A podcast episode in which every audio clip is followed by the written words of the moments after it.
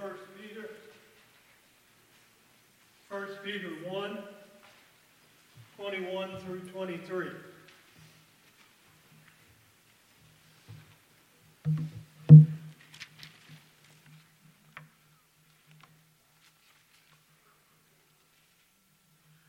I'm going to back up a little bit into verse 20 so the pronouns will make sense. You who through him believe in God, who raised him from the dead and gave him glory, so that your faith and hope are in God. Since you have purified your souls in obeying the truth through the Spirit, in sincere love of the brethren, love one another fervently with a pure heart. Having been born again, not of corruptible seed, but incorruptible, through the Word of God who lives and abides forever.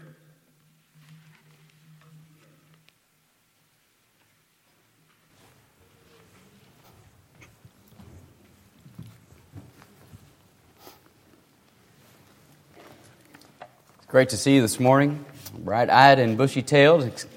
Uh, summer, a summer day. It's a summer day. We've made it to summer. I hope you enjoyed spring, uh, both days of it. It's uh, now we're on to summer. Good to see you today. Uh, glad that you're here. Several who are visiting. Uh, we're grateful for your presence as well today. It's a book written in 1896. The author's name is Charles Sheldon.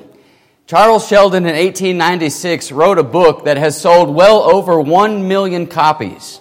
The title of the book is In His Steps. And basically, the book, it's a, it's a novel, rather lengthy book, but basically, the book tells about an event that took place in another country in another time. And there was a man who stood to preach. I don't believe he was a gospel or a member of the church, the Lord's church. But what we find is he was uh, standing to preach, and a beggar, a man who was dressed as a beggar, came in to the assembly, and he disrupted everything. He came in, he kind of stood up in the middle of everything, and basically he uh, asked the congregation who was present that day, Are you really following Jesus?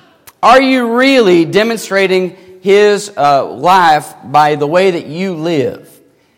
And that man, as the story is told, died later that same week.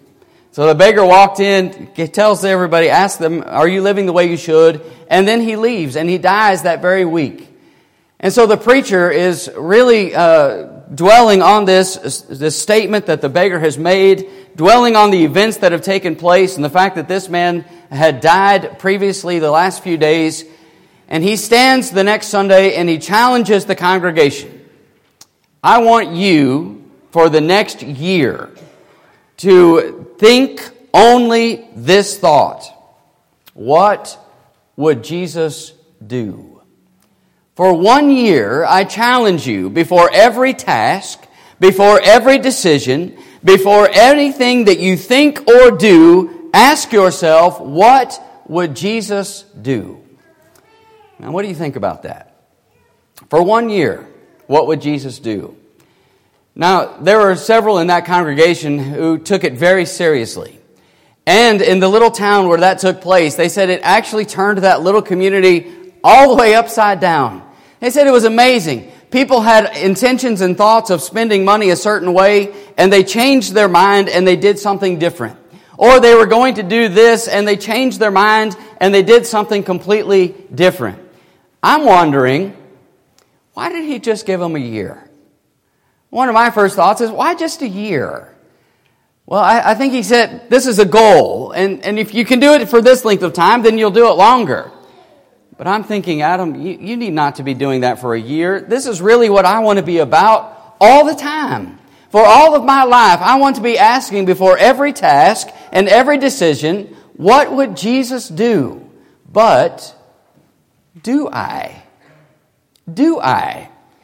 And it's really something to think about, isn't it?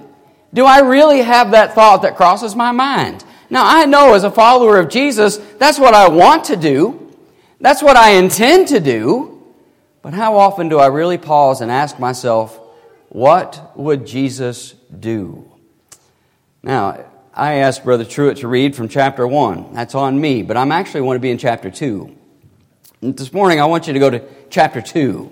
And I want you to pick up with me in the context where Peter is talking specifically, uh, beginning in verse number 18, he's talking to slaves.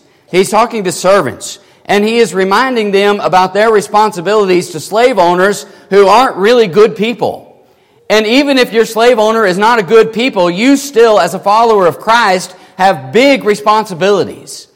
But he says, let me give you the ultimate example. Let me talk to you about Jesus. And picking up in verse number 21, he says, For to this you were called, because Christ also suffered for us, leaving us an example that you should follow in his steps, who committed no sin, nor was deceit found in his mouth, who when he was reviled did not revile in return, when he suffered he did not threaten, but committed himself to him who judges righteously. This morning I want to look at those verses that I've just read, and tonight, Lord willing, I want to continue into verse uh, number 24 and look at verses 24 and 25. As I begin today, what I want you to think with me first about is two big words in verse number 21. Now, pause for a moment and just think with me about the fact that as a Christian, I want to look and ask the question, what would Jesus do? There are two big words in verse number 21 that I want you to consider. The first word is example. I find it fascinating. If you think about the word example, you would think that this would be a word that would be found everywhere. That in the New Testament, we would probably find this word a number of times. The word example. But this word is only found right here. One time in the New Testament, we find this word example. You know what it means? If you're taking notes, right? To copy under. That's what it means. To copy under. I go back to my uh, grade school days. Those days when I was supposed to be taught how to write. Uh, some of you have read some of my letters, and uh, you, you know he didn't take that very seriously. But you can understand, you can make out most of what I write. But you go back to those grammar school days, when you were learning to write your letters, your ABCs, I don't know how you were taught, but I think that you probably were taught like I was taught. And even as we continue to teach our kids today how they are to write their ABCs and write their letters of the alphabet. And you had at the top of the page this perfect, what you would say, very nice lettering. And some of it had dotted lines so that you could trace those letters, right? And then underneath those letters, you had this blank line where then you could try to copy what was above it. And that's how you learn to write your letters, your ABCs. So you take that little pencil in your hand, and your teacher tries to show you how you're to hold it, but you don't have any strength in those little fingers. And some of us had to end up making a fist around the pencil, and we would try to write those letters. The first thing you did was try to trace. You tried to trace it just perfectly, just exactly the way that it was written. You tried to trace it, right? And then when you graduated from tracing, then you got to the bottom lines and now you were writing under what was up above. And you're, you're writing and you're taking your time and you want to get it just right. And so you write that little A with a line and a line and another line to connect them, right? How did it look the first time? How does it look now? Right? It, it, doesn't look good. It didn't look good. Some of you, I've seen your handwriting, and you have amazing penmanship. I'm not, I'm not, uh, you know, speaking disparagingly about you, but I'm talking about myself. I'm just saying that I tried really hard. I wanted to get it just right. I wanted to copy what was above. And with every stroke of the pencil, I saw mark, marked little bit of improvement and you see a little bit of improvement with a hope that you are going to be one that ha- can have uh, letters that other people can read. There's hope as you continue to practice. There's hope as you continue to get better and practice more and more.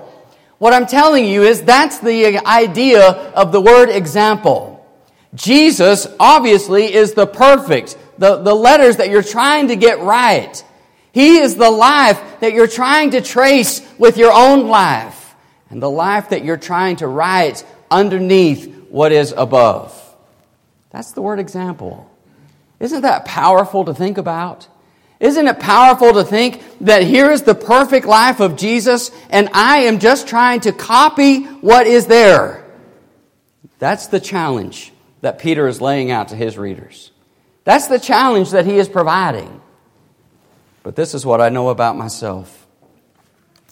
I can think about that and I can give myself an out. I'll say, Adam, you know what? You're never going to be able to do it. You're never going to be perfectly able to trace it.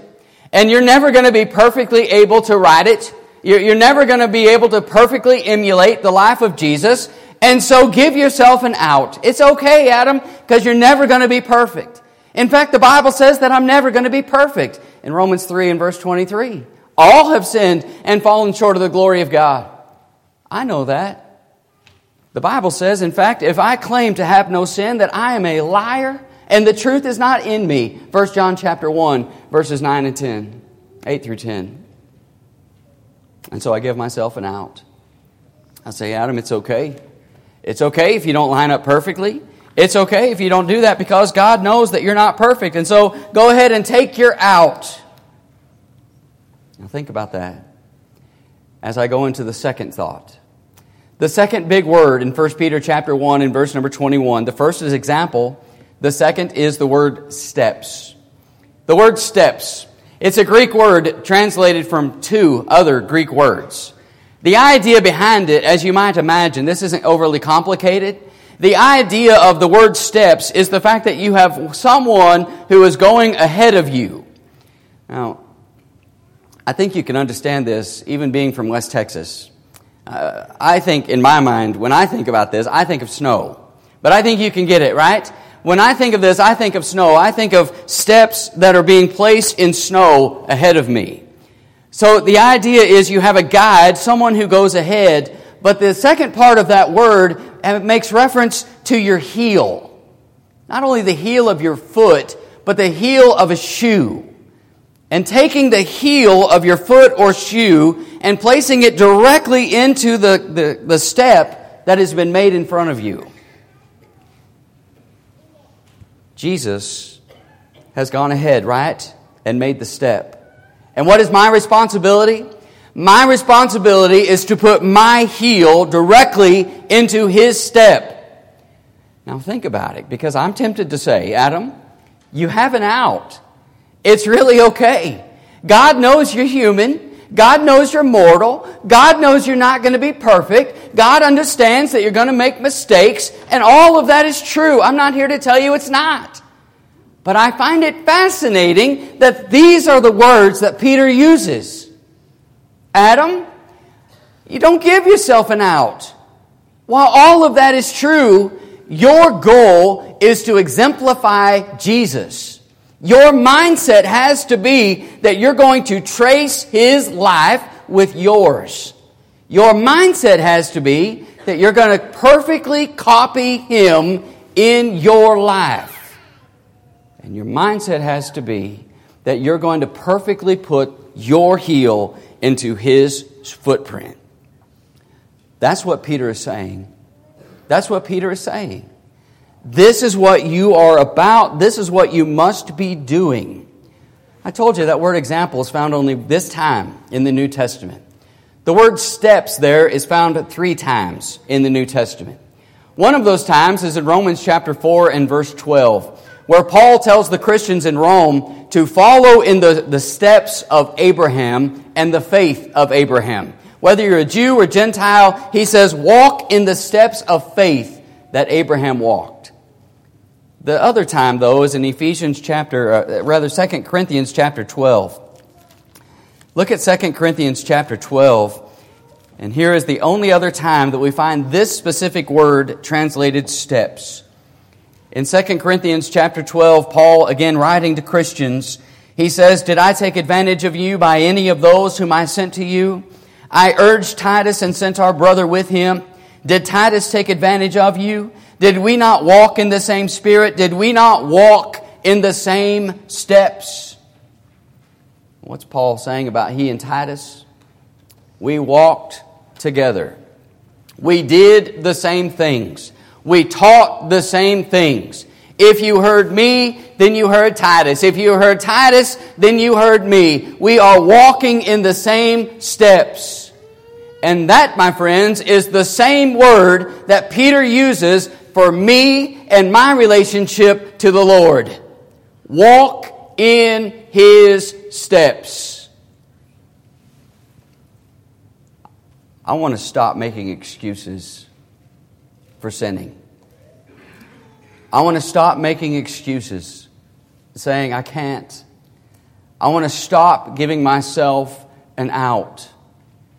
I know that I'm going to make those mistakes. I know that I'm not going to be perfect. But I want to strive with everything in me to walk as Jesus walked and to do what he did. Here's a very simple way of putting it. Paul does it in Ephesians chapter 5 and verse number 1. In Ephesians chapter 5 and verse 1, the simple verse says, Therefore be imitators of God as dear children. Be imitators of God. You know the familiar words of Paul in 1 uh, Corinthians 11 and verse 1? Imitate me as I what? Imitate Christ.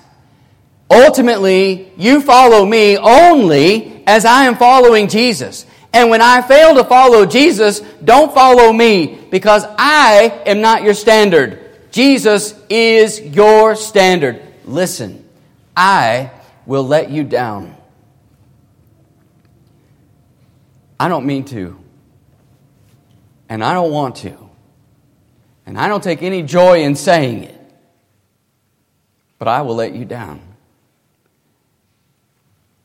I'm not your standard. Be imitators of God as dear children. Follow in His steps. Don't give yourself an out. Aim high. Aim high and go get it. Paul was aiming high. He was looking at Jesus. And that's where my eyes need to be as well. How can I follow, though, in his steps? What steps has he left for me to follow? This morning, what I want to do before we are done is I want to look at the first two ways that Jesus exemplifies a perfect life. I am trying to write under him. I'm trying to live his life. I'm trying to trace his steps and walk in them. What has he left for me to walk in? That's where Peter is going to go next. That's where I want to go next. There are four of these that Peter supplies. I want to look at two of them before we're done this morning. And Lord willing, I want to look at the other two tonight from 1 Peter chapter 2. But here's number 1. In verse number 23, I'm sorry, verse number 22, the Bible says, Of Jesus he committed no sin, nor was deceit found in his mouth. number one, Jesus is our example of a sinless life. I want to walk in His steps and I want to live and strive to live a sinless life. Jesus lived a sinless life. If you go to Hebrews chapter 4, I'm not going to belabor this point, I just want to make it because it needs to be made. In Hebrews chapter 4, in verse number 14, the writer of Hebrews speaks of Jesus and he says, Seeing then that we have a, high, a great high priest who has passed through the heavens, Jesus, the Son of God, let us hold fast our confession. For we do not have a high priest who cannot sympathize with our weaknesses, but was in every point tempted as we are, yet without sin. Yet without sin. Let us therefore come boldly to the throne of grace that we may obtain mercy and find help in time of need. Jesus lived a sinless life a life without spot or blemish. I don't see Brother Roger this morning, but I was thinking more about what Brother Roger helped us with last Sunday. If you recall during the Lord's Supper meditation, Brother Roger stood here and he talked about four pictures connected to the cross. And he talked about Judas who would betray him. He talked about Peter who would deny him. He talked about Pilate who would uh, disregard him. And then he talked about the crowd of people who were there at the cross and, and surrounding the crucifixion of Jesus. Remember those four pictures? Judas, Peter, Pilate, and the crowd. And you know what ultimately all four of those did? In Matthew chapter 27, Judas would go back with those 30 pieces of silver and he would throw them at the feet of those who had given him to the, given those uh, pieces of silver to him and he would declare the innocence of Jesus. I have betrayed innocent blood. He knew it, didn't he? Peter. Peter would deny him. And yet Peter would, in Acts chapter 3 and verse 14, he would pronounce Jesus to be a just man, a man who did no wrong. Pilate, in Luke's account, four times comes back to the people and says, I find no fault in this man. Declared his innocence. Judas declared his innocence. Peter declared his innocence. Pilate declared his innocence. And in Acts chapter 2, 3,000 respond to the gospel, and you have to think perhaps some of those were present even on the day shouting for his crucifixion. And what are they doing in their response and obedience? They're declaring his innocence. Even his enemies realized that he was innocent. Even that Roman centurion in the book of Mark tells us that that man was the Son of God. Jesus did nothing wrong. I can't wrap my mind around it, but I know that it is true. In fact, in 1 Peter chapter 1, Peter has already made the point. In chapter 1 in verse 18, knowing that you were not redeemed with corruptible things like silver or gold from your aimless conduct received by the tradition of your fathers, but with the precious blood of Christ as of a lamb without blemish and without spot. Jesus lived a perfectly sinless life. A sinless life is an example, my friend, that is always in front of us. You know what I need to do with that? I need to strive with everything in me to put my heel in his step. I need to strive with everything that is in me to write under him my life. I need to strive with everything in me to ask, what would Jesus do? I'm asking you this morning to be really serious with me. I'm asking you to really consider do you ask the question, what would Jesus do before every thought you think and before every task you undertake? Can you imagine? Can you imagine what might happen to our community? What might happen to our families? What might happen to those that were around if we really, honestly gave serious thought? What would Jesus do? I don't want to give myself an out.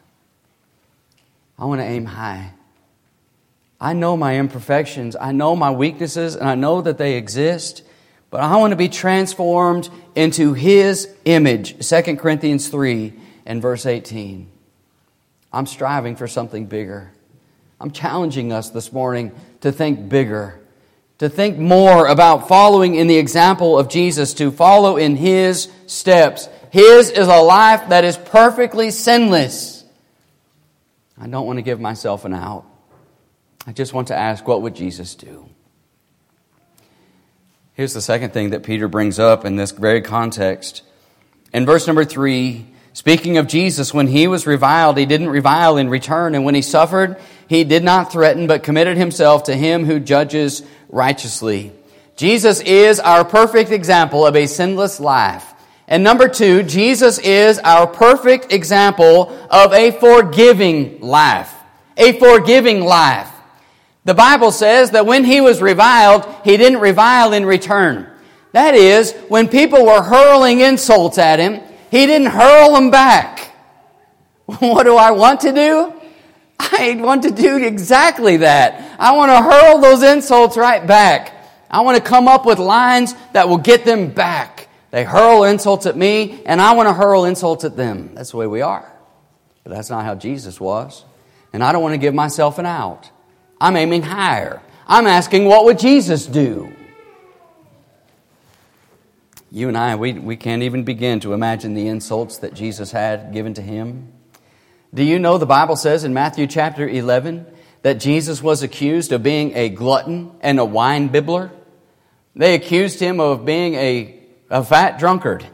That's really what they were accusing him of.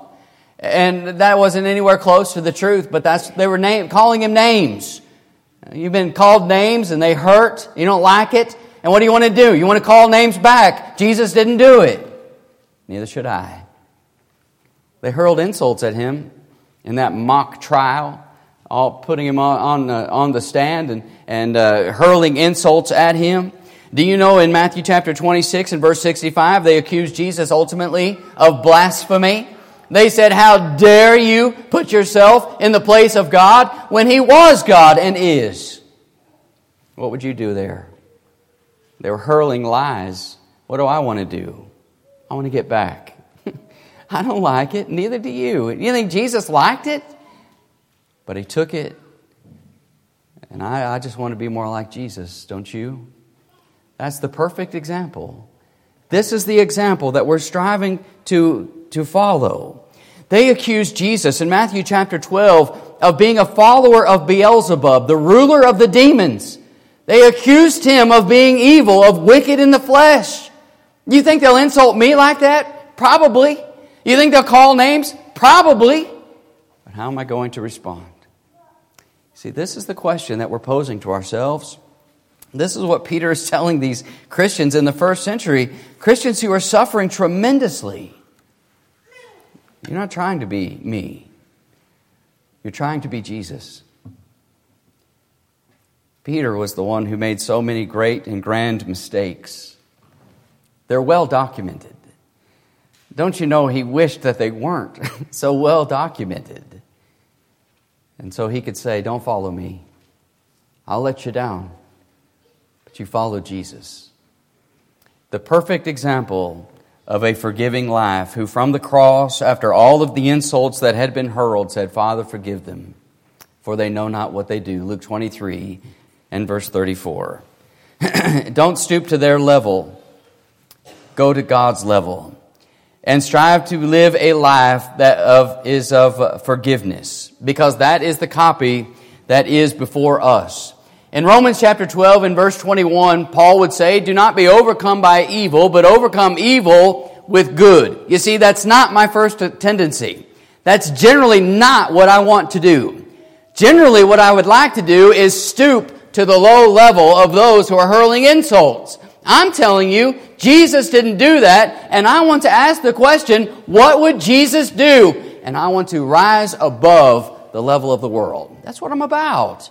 That's what we're challenging ourselves to be. A lot more and more like Jesus. You want a powerful verse?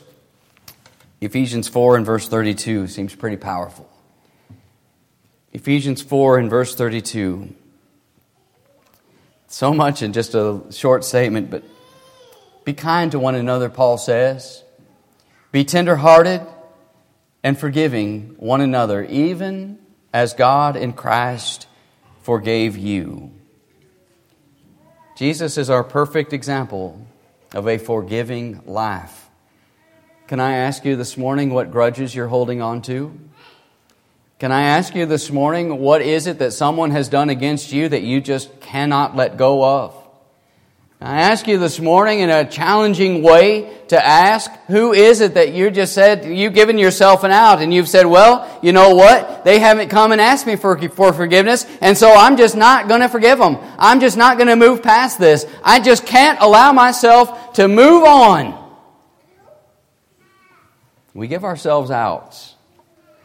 We say, ah, you know what? I want to, but I just can't.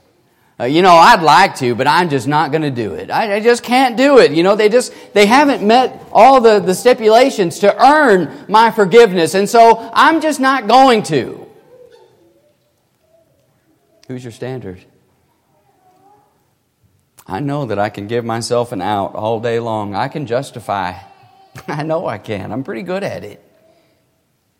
But I want to stop that. And I want to be thinking more and more about Jesus.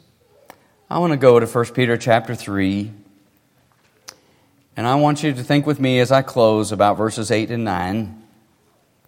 Two verses very close to our context in chapter 2. Verses that follow pretty closely what we've been looking at already today, and Lord willing, again tonight. In 1 Peter chapter 3, the Bible says this in verse number 8 Finally, all of you be of one mind, having compassion for one another. Love as brothers. Be tenderhearted. Be courteous not returning evil for evil or reviling for reviling. You see, when Jesus was reviled, he didn't revile in return. And Peter says, don't you do it either. But on the contrary, blessing, knowing that you were called to this, that you may inherit a blessing. Peter refers back to this calling. He used the word calling over in chapter 2. To this you were called. Christ left us an example that we should follow in his steps. To this you were called. You weren't called to return reviling for reviling, but you are called to be a blessing. It's not some holy voice that's speaking to you, calling to you in an audible way. But what he's reminding us is that we are Christians. We are to be like Christ, followers of him. I will let you down. I will let you down. People will let you down. I'm not asking you to ask yourself, what would Adam do? I'm asking you to ask yourself, what would Jesus do? What would Jesus do? I don't want to give myself an out. I don't want to try to justify sinful behavior. I don't want to try to justify being uh, committed or doing sinful things. I don't want to try to justify holding on to something and being unwilling to forgive. I just want to be like Jesus. I'm not going to be perfect. I understand, and neither will you. But Peter says, this has to be your thinking. He left us an example that we should follow in his steps. Where are you this morning? Can I challenge you to ask yourself before anything you think or do, what would Jesus do? And do that. This morning, let's challenge, our, challenge ourselves to be more and more like Jesus, our perfect example God who came down and died for our sins so that we can go to Him. God who came down and lived a perfect life and shed His perfect blood so that we, through that blood, can be forgiven of our sin. May we strive to be more and more like Him. What would Jesus do? I just want to put my heel directly into His footprint. This morning, as you look at your life and examine yourself as a Christian, and you say, There are there are things that are amiss and things that I need to repent of and things that I need to take care of in a public way. Well, you have the ability to do that now. We ask that you would. This morning, my friend, if you need to come back to the Lord, if you've left and you need to come back, then do. Well, with open arms, Jesus is ready to throw himself around you. And so are we.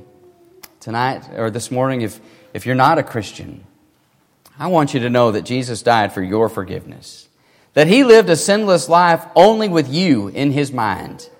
And this morning, you can be forgiven of your sin. I don't care what you've done in your past. I don't care what you think has transpired. God can forgive it through the power of the blood of his son. God, through Jesus, offers you forgiveness. Will you respond to him today? Will you come? believing Jesus to be the Son of God, with a willingness to repent of sin in your life, confessing your faith in Him as the Son of God, and being baptized for the forgiveness of your sins. This morning, you can be found right with Him. And that's the only place to find yourself, my friend, when your life is over. If you're not prepared to meet the Lord, then come, please, while together we stand.